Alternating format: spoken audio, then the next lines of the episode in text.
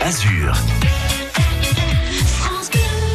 21 juin, jour de l'été, et si on le célébrait, on se pose un petit peu avec Patrice Arnaudot. Ouais, ça vous tente Eh bien alors bonjour Patrice. Bonjour Greg, ciao Entouille. Vous nous emmenez prendre un café ce matin à l'ombre des tonnelles niçoises. Des tonnelles bien présentes dans l'hymne niçois Nice à la Bella. Tunnella, Des tonnelles qui se trouvaient sur les terrasses des bars à l'époque qui eux étaient tous munis de jeux de boules et qui des Nice à une vera villa festive et conviviale. À l'époque, nul besoin d'aller en Italie pour goûter à la dolce vita. Et dans la chanson à la c'est justement le mot tonnelle hein, qui va faire débat.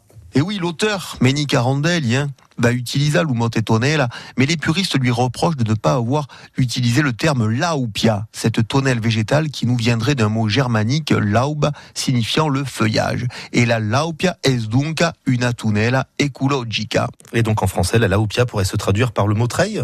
Et si vous voulez voir la plus belle laupia de la ville de Nice, Vicowana est en Villa Vieille, rue Juan Nicola, le nom de l'homme qui en 1924 fonde sa troupe théâtrale de la Chamada Nissarda, justement au bar de la Treille, qui est aussi nous, puisqu'il soutenait une tonnelle qui végétalise toute la façade de l'immeuble encore aujourd'hui et qui nous rappelle, comme le dit la chanson, que Nice, à l'époque, era la plus belle. Mais oui, mais elle est restée la plus belle. Merci beaucoup Patrice Arnaud.